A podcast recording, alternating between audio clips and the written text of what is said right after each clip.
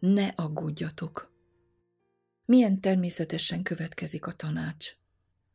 A jó téteményben pedig meg ne restüljünk, mert a maga idejében aratunk, ha el nem lankadunk. Könnyű belefáradni a jó cselekvésébe, ha nem nézünk Jézusra. Szeretünk rövid szüneteket tartani, mert a jót folytatni túl fárasztónak tűnik.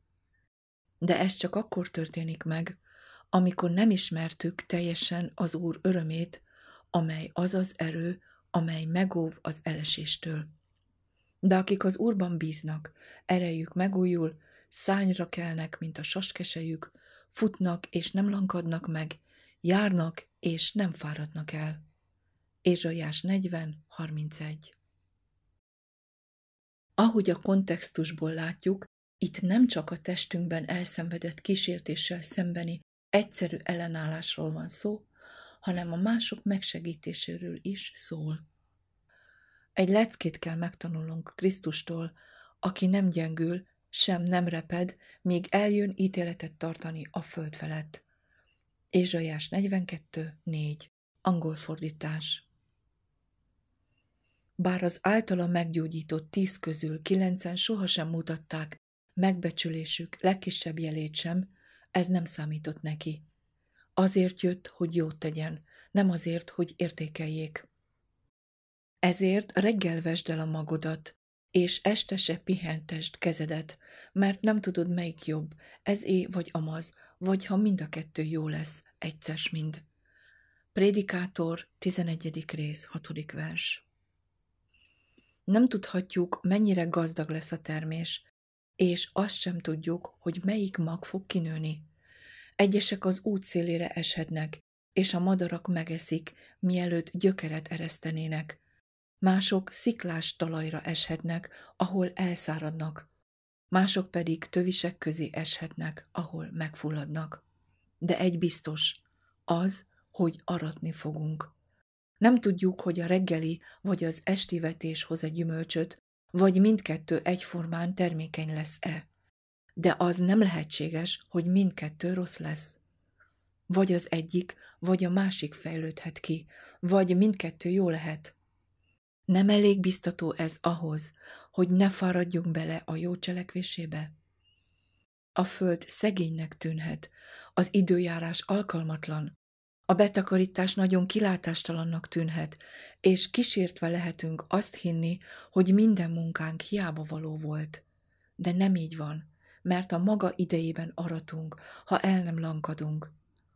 Azért, szeretett atyám fiai, erősen álljatok, mozdíthatatlanul, buzgolkodván az Úrnak dolgában mindenkor, tudván, hogy a ti munkátok nem hiába való az Úrban. 1 Korintus 15.58 Ne tegyetek különbséget. Annak okáért, amíg alkalmunk van, cselekedjünk jót mindenekkel, kiváltképpen azokkal, akik a hitből valók. Ebből a versből megértjük, hogy az apostol időleges segítségnyújtásról beszél, mert nincs szükség külön parancsra ahhoz, hogy az igét hirdessük azoknak, akik nem hitből valók. Elsősorban ők azok, akiknek prédikálni kell. De van egy természetes hajlam, mondom természetes, nem lelki, hogy a jót azokra korlátozzuk, akikről azt gondoljuk, hogy megérdemlik. Gyakran hallunk az arra érdemes szegényekről. De egyikünk sem érdemli meg Isten legcsekélyebb áldását sem, és ennek ellenére folyamatosan nekünk adja azokat. Mert ha csak azokat szeretitek, akik titeket szeretnek, mi jutalmatok van? Hiszen a bűnösök is szeretik azokat, akik őket szeretik. És ha csak azoknak adtok kölcsön, akiktől remélitek, hogy visszakapjátok, mi jutalmatok van? Hiszen a bűnösök is adnak kölcsönt a bűnösöknek, hogy ugyanannyit kapjanak vissza. Hanem szeressétek ellenségeiteket, és jót tegyetek, és adjatok kölcsön, semmit érte nem várván, és a ti jutalmatok sok lesz, és a ma magasságos Istennek fiai lesztek, mert ő jól tévő a háládatlanokkal és gonoszokkal. keresétek az alkalmat. Figyeljétek meg különösen a tizedik vers elejét. Annak okáért, amíg időnk van, cselekedjünk jót mindenkivel. A másokért való jó cselekedet lehetőségét kiváltságnak kell tekinteni, és nem kellemetlen feladatnak, amit el kell végezni. Az emberek általában nem tekintik lehetőségnek a kellemetlen dolgokat. Senki sem mondja, hogy milyen remek esélye volt megsérülnie, vagy pénzt veszítenie. Éppen ellenkezőleg.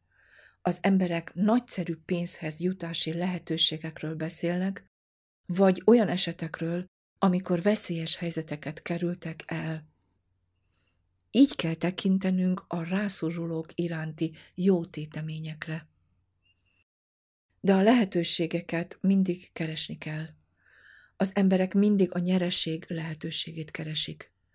Tehát az apostol arra tanít, hogy keresnünk kell azokat a lehetőségeket, amikor segíthetünk valakinek. Ezt tette Krisztus is. Ő széjjel járt jót tévén. Gyalog járta az országot, lehetőségeket keresve, hogy valakivel jót tegyen, és megtalálta azokat. Jót tett, mert Isten vele volt. A neve Immanuel, ami azt jelenti, hogy velünk az Isten. Ahogyan ő velünk van minden nap a világ végezetéig, úgy velünk van Isten is. Jót tesz velünk, hogy mi is jót tegyünk másokkal. Mi tehát, mint munkások együtt ővele, könyörögve kérünk, ne vegyétek hiába az Isten kegyelmét. Ehhez fogadjátok be a szent lelket.